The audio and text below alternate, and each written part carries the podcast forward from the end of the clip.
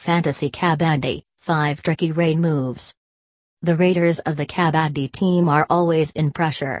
This is because they are one against many defenders of the opposite team. And all the defenders of online Kabaddi game are waiting to take them down at the slightest error. It is essential for Kabaddi Games raiders to develop a number of techniques and make decisions within fractions of a second. They need to keep the defenders on their toes. Here is a list of 5 tricky moves adopted by the raiders. See if you can spot a few of them during the ongoing India Fantasy Kabaddi League. Join Fantasy Kabaddi at the best online sports platform, 11wickets.com. Running Hand Touch the running hand touch is the most popular of all the hand touches.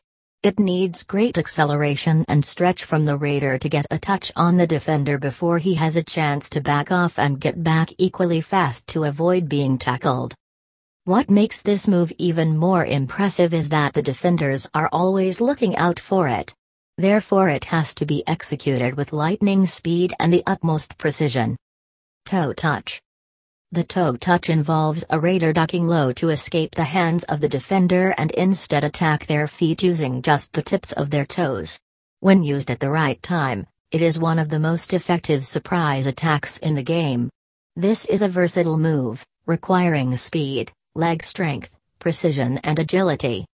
Frog Jump One of the most visually stunning and physically demanding moves, the frog jump involves a raider launching himself above an incoming defender and while in the air using his hands to propel himself off the defender's back onto safety.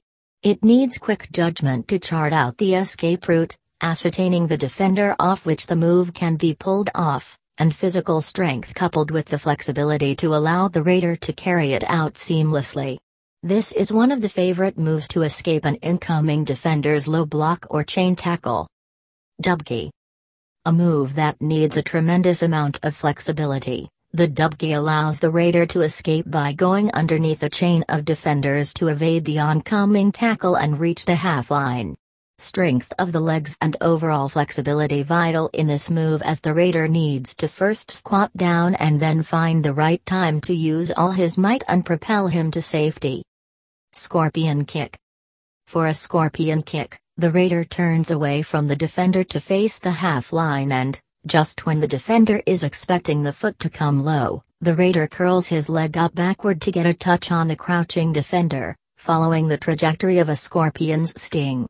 Equally as fast and effective, this move requires balance, flexibility and the element of surprise to come out of the blue and take down an unsuspecting defender. Thanks for reading. Play fantasy sports and enjoy.